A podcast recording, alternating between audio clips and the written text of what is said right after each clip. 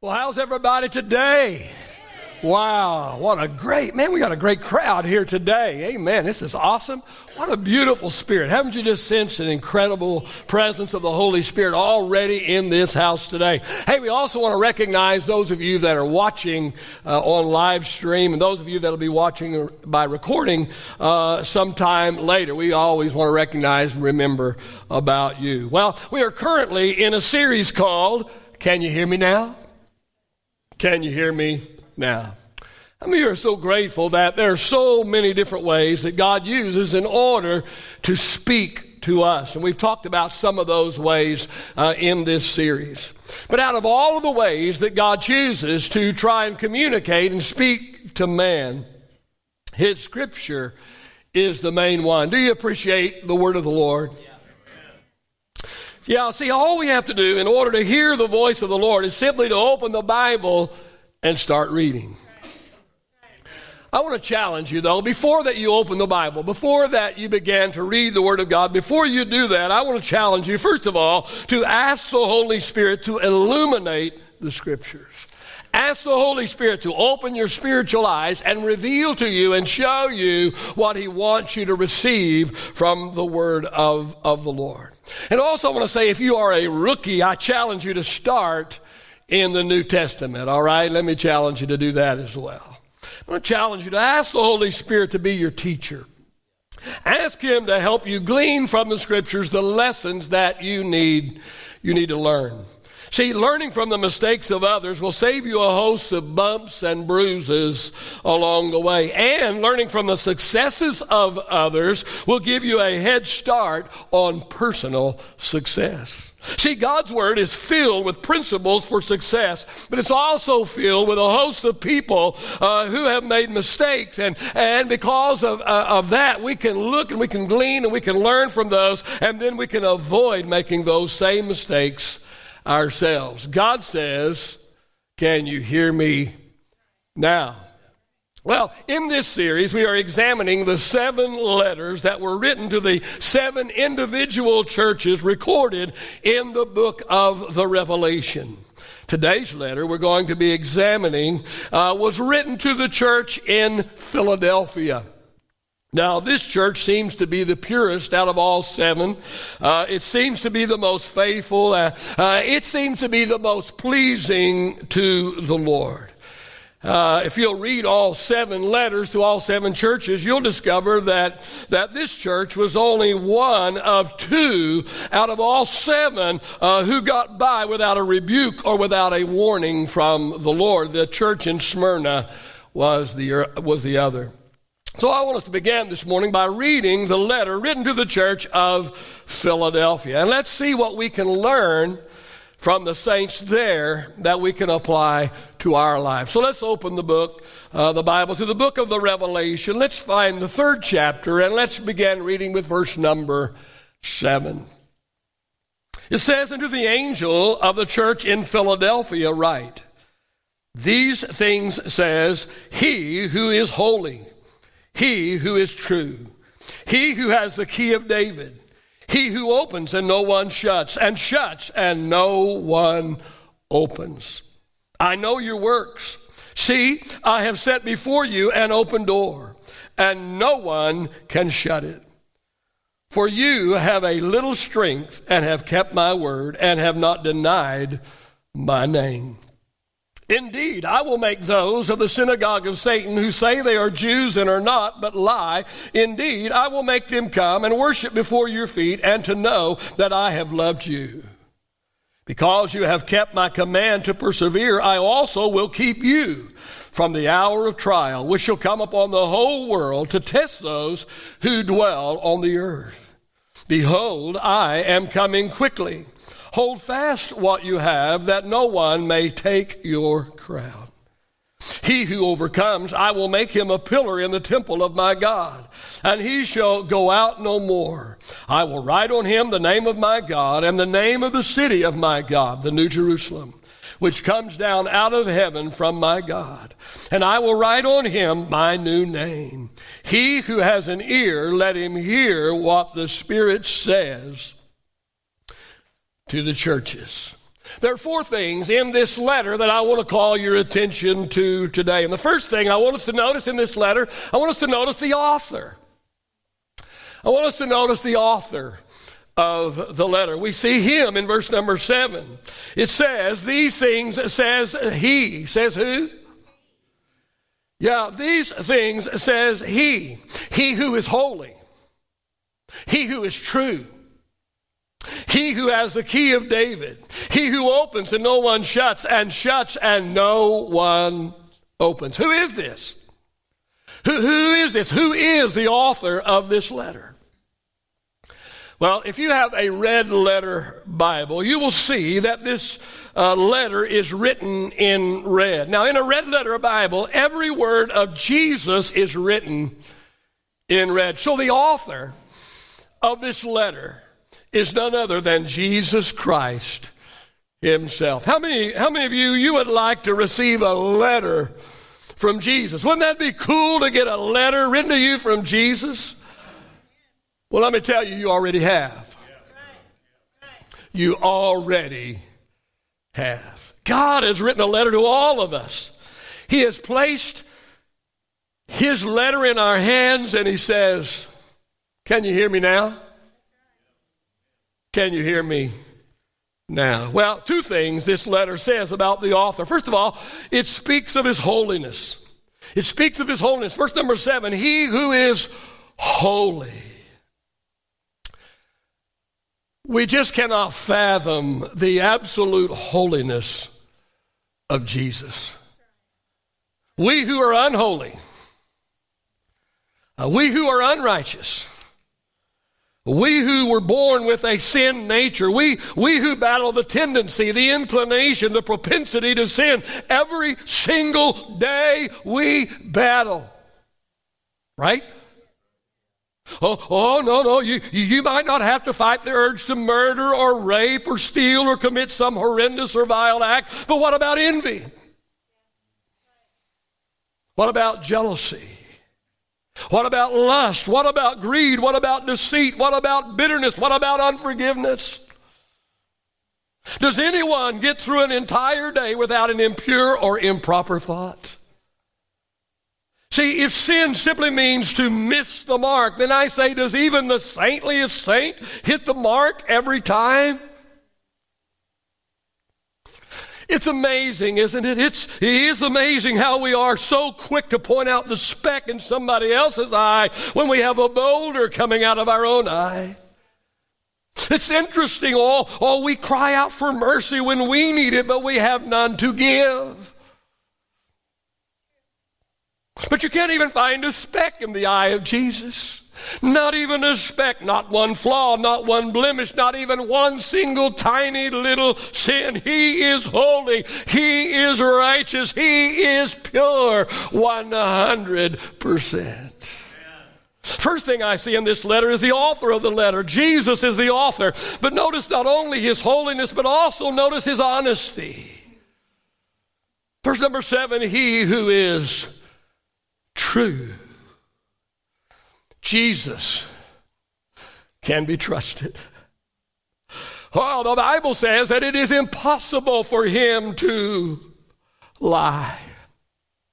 Let me ask you this morning does anyone tell the truth anymore? Does anyone tell the truth anymore? The truth, the whole truth, and nothing but the truth? Can anyone report anything today without putting their spin on it? Is anyone 100% honest or do we twist everything and slant everything to our advantage? Jesus is 100% true, 100% honest, 100% genuine. He says what he means and he means what he says. Romans chapter 3 and verse number 4 says, Let God be true and let every man be a liar. Have you ever been hurt? Ever been disappointed by the lies that someone told about you? I have. We all have. My words have been twisted. My actions have been misrepresented. My motives have been wrongly judged. All of us, all of us have suffered unjustly by the lies that have been told. Can I let you into my heart just for a moment? It doesn't hurt me and bother me that much that people have lied and misrepresented me. That's what some people do. But what hurts worse is that people who should know me better actually believe the lies and judge me wrongly because of them. Oh, but not so with Jesus. Not so with Jesus. He cannot lie, and he is not swayed by the lies that are told about us. We're talking about the author of this letter, Jesus. He, he is holy uh, and he is honest. Uh, the next thing that I see in this letter is I see the awesomeness of the author. oh, the awesomeness of the author. Verse 7 He who has the, has the key of David. This key speaks of authority. See, a key gives you access, right? A key gives you access. A key will unlock a door for you that will remain locked to everyone else that doesn't have a key. Something else about keys is keys will tell you the level of authority that you have. There are three different types of keys for the grace place. One key is just a general key that we give out, and it'll get you into the front door. There's another key that we give out, it's called the master key. And it'll get you into just about every door in this church. But there's another key called the Grand Master. And only the Grand Master gets his key. I have a key that will unlock a couple of doors that nobody else in this church can open. I hold the key. It's the Grand Master. Jesus holds the Grand Master key. He who has the key of, of David. David was the king. He had total authority. He can unlock any locked door. He, he could make anything happen that he wanted to happen by simply opening the door through the key of command. Jesus has the key of David. He has supreme authority. In his hand is the key that will unlock any locked door. I ask you this morning, what door is locked to you? What door is it, oh, that you need to have unlocked this morning? We're talking about the awesomeness of the author. He opens doors of opportunity that no one can shut. Verse number seven, he who opens and no one shuts. Listen, there are doors that have been shut and locked to you in the past that God, I believe, wants to unlock and open for you. Relationships, perhaps, that you wanted to develop, maybe positions that you wanted to ascend to, perhaps resources that, that you wanted and needed to acquire, but for whatever reason, these doors have remained shut. They have remained locked for you. But hear me this morning, just as the Lord rewarded the saints in Philadelphia for their faithfulness, I believe that He can also do for you as well. He can open doors of opportunity, but not only can he open doors of opportunity, he closes the door on the opposition.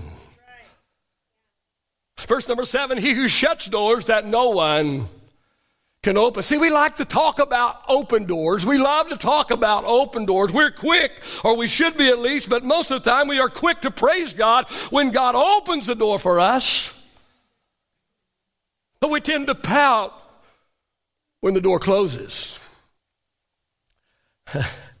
I've been guilty of this.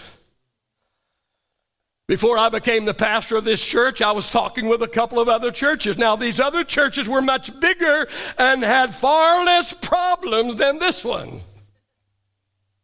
So obviously, I wanted those doors open. And it seemed the door in a couple of places, maybe even in three, the door seemed wide open for me, and I, man, I was excited. I was excited. I was packing my bags, man. But then at the very last second, the door slammed shut in my face. I even had one church to tell me I had already polled the, the pulpit committee, and every single one on the pulpit committee said they were they wanted to call you, pastor, to come and you know and, and perhaps be the next pastor of our church. And, uh, and I, but we had to have, make it official, and, and so we went and had our official meeting. And three hours later, somebody else was called, and nobody knows why. Nobody had a reason. They just we just blamed it on God. I said, Thank you, Lord. I was devastated. I began to whine. I began to, to pout. But see, the door that I wanted to open for me was not the right door. It was not the right door. The right door was the door to this church, but I didn't know it at the time. See, there's things that are waiting behind the door you have absolutely no clue. And if you really knew what was waiting on the other side of that door, you might not be so excited about that door opening for you.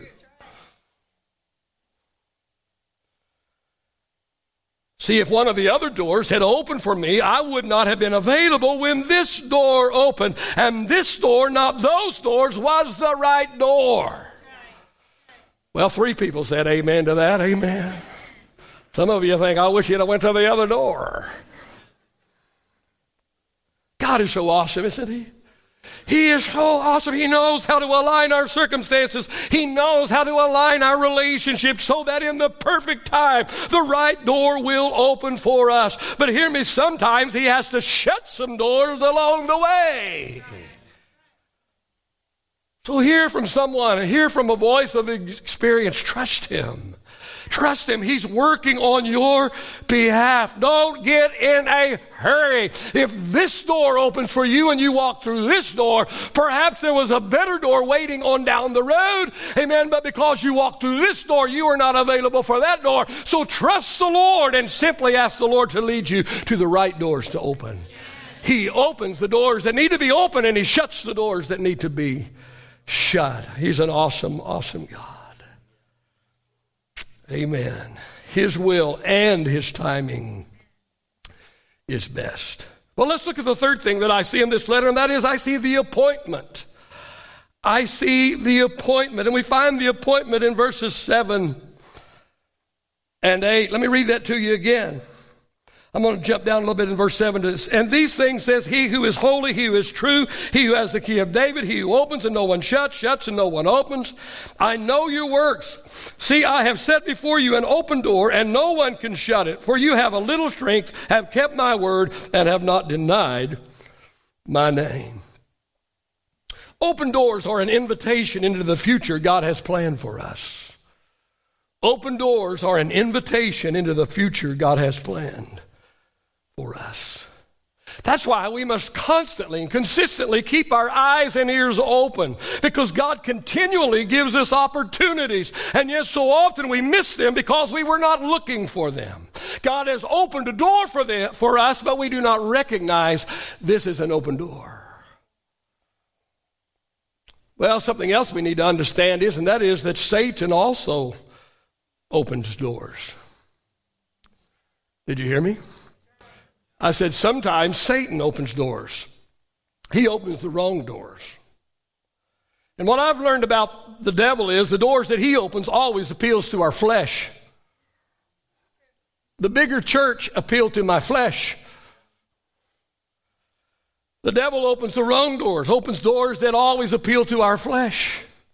So when a door opens, always pray and ask God. Don't assume. Don't assume when a door opens that it is God. But when a door opens, always pray and ask God if He opened the door or if Satan opened the door or maybe, maybe it is that we kicked the door down ourselves.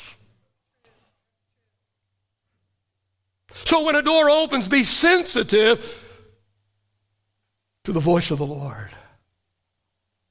Is he saying yes or is he saying no? Lord, do I walk through this door or not? Lord, here's a door that is open, but Lord, is this the door you open or did the devil open it or did I open it with my own charisma or my, you know, my aggressiveness or whatever that it might be? Lord, is this, is this an open door? Is this from you? Are you leading and directing me? Is this a door you have opened? Or Lord, are you saying yes or are you saying no? Lord, should I walk to it or Lord, should I not?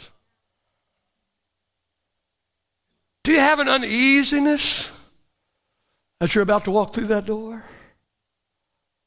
Do you have a peace about the open door? Are there alarm bells that are going off on the inside of you? Listen, listen, God is trying to speak to you. He's saying, Can you hear me now? And once we ascertain that it is the Lord that has opened a door for us, then we must take the initiative. Say the initiative. Yeah, yeah. Once we ascertain that it is indeed an open door that the Lord has opened for us, then we must take the initiative to walk through the door that God has opened.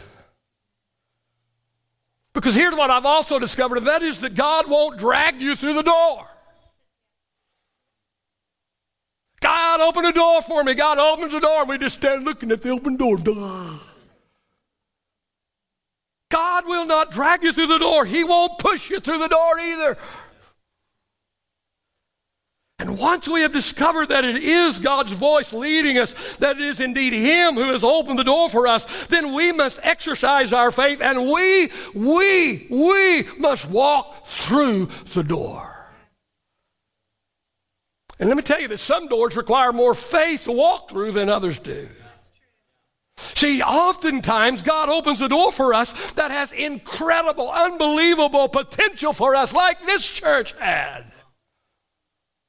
Oh, I know other preachers couldn't see the potential. They couldn't. There wasn't a host of people lined up to come and be the pastor of this church 18 years ago. But there was great potential here. There was problems. There was difficulty. There was a mountain of them, but there was potential. God opened, often God opens a door for us that has incredible potential for us, but because of fear or because of a lack of trust or because of too little faith, we back away from the door and we miss out on what God had planned for us. I know of a certain pastor who had a dream. And in this dream, he saw a church. And he saw a pastor, another pastor, standing on the front, the very front of that, uh, outside that church, holding the keys to the church out to this pastor. The very next day after this pastor had this dream, this pastor shows up in his office and invites him to come to his church and become the new pastor. He, he had just seen in a dream, he had just seen the church and seen the pastor the night before in a dream, and the very next day, hello? That pastor comes with an invitation. He went, right? No. He didn't go. Why? False assumptions. He began to make some false assumptions. How do I know they were false assumptions? Because I know. Believe me, I trust me, I know. And his false assumption caused him to miss out on God's best for him and for his family. We are partners with God. God opens the doors, but we must walk through them. He's not going to push us through the door. He's not going to pull us through the door. We have to be willing to walk through the door God opens for us. Ask the children of Israel what it was like to not walk through open doors that God had opened for them.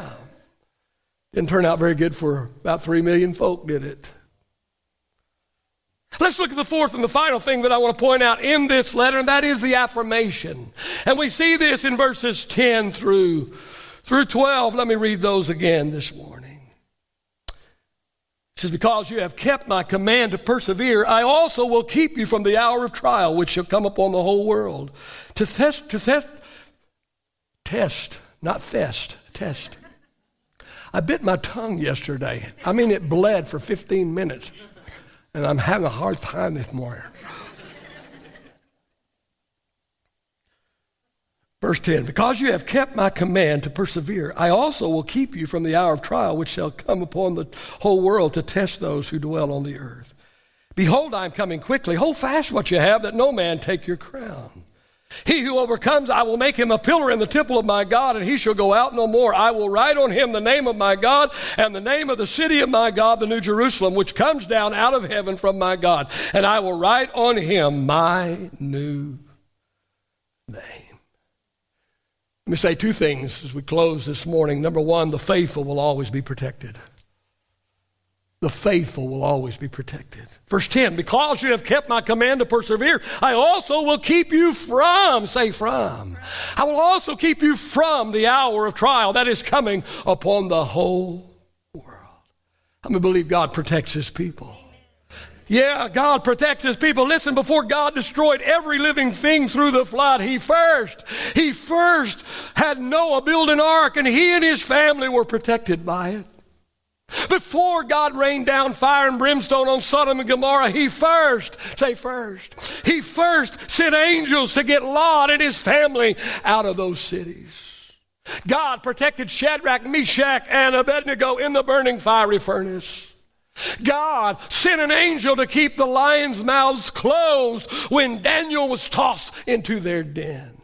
The faithful will always be protected. Listen, before God spews his venom and spews his wrath out on planet earth for its sins in what is called the Great Tribulation, before that he will first, he will first snatch his people, his church, he will first snatch his people away in what is called the rapture of the church. The faithful will always be protected. When Stephen was stoned because of his faith, he was heard to say, Look, look, I see the heavens open and the Son of Man standing at the right hand of God. Wait, what? The Bible says that Jesus sits at the Father's right hand, right? It says he sits at the Father's right hand, but here it says he's standing. He's standing. Oh, no doubt Jesus was standing with arms outstretched, welcoming Stephen into heaven. I don't know. You can preach it the way you want to when you're preaching, but it's my sermon today. And I believe, I believe that Stephen didn't even feel the rocks pounding his body because Acts chapter 7 verse 55 says that Stephen saw the glory of God. And I believe and I'm convinced that God's glory protected him and covered him. I'm telling you this morning, there's no safer place to be than in the center of God's will. But understand this this morning our faith will always have to be proven. Verse 11 and 12 hold fast to what you have, that no one take your crown. He who overcomes, I will make a pillar in the temple of my God. Consider this this morning. Holding fast or holding on to something with a firm grip indicates the possibility of losing our grip and losing what we have. Would you agree? To agree. Amen. Thank you for those two that agree. Also, would you also agree this morning that in order to overcome, that indicates there will be things that we will have to overcome. We love to talk about being an overcomer, but being an overcomer means we've overcome something. It also, overcomers, and that phrase there also indicates that they're, that these things have the potential to overcome us. If we don't overcome them, they will overcome us. Hold on, the letter says. Hold on so that your crown can't be taken from you. So I have a question for you this morning, and that is how is your grip? How is your grip? Are there some things about to slip out of your hands? How's your faith? How's your faith? Is it, is it still strong or is it a little bit shaky? Do you need to firm up? Your grip. The takeaway for the message this morning is this God will lead those who are willing to listen to his voice. God will lead those who are willing to listen to his voice. God is saying to someone today, Can you hear me now? Can you hear me now? Father, I just pray that you'll take this incredible infallible, miracle working, life changing word today. God, I pray that your word, God, will, will reach its intended target. God, I pray that we will respond to your word today and respond to your voice as we hear it through your word, through you, through your preacher, your pastor. As you speak to us on the inside, the Holy Spirit speaking, even now. Lord, we desire to hear your voice. We desire to be led by you.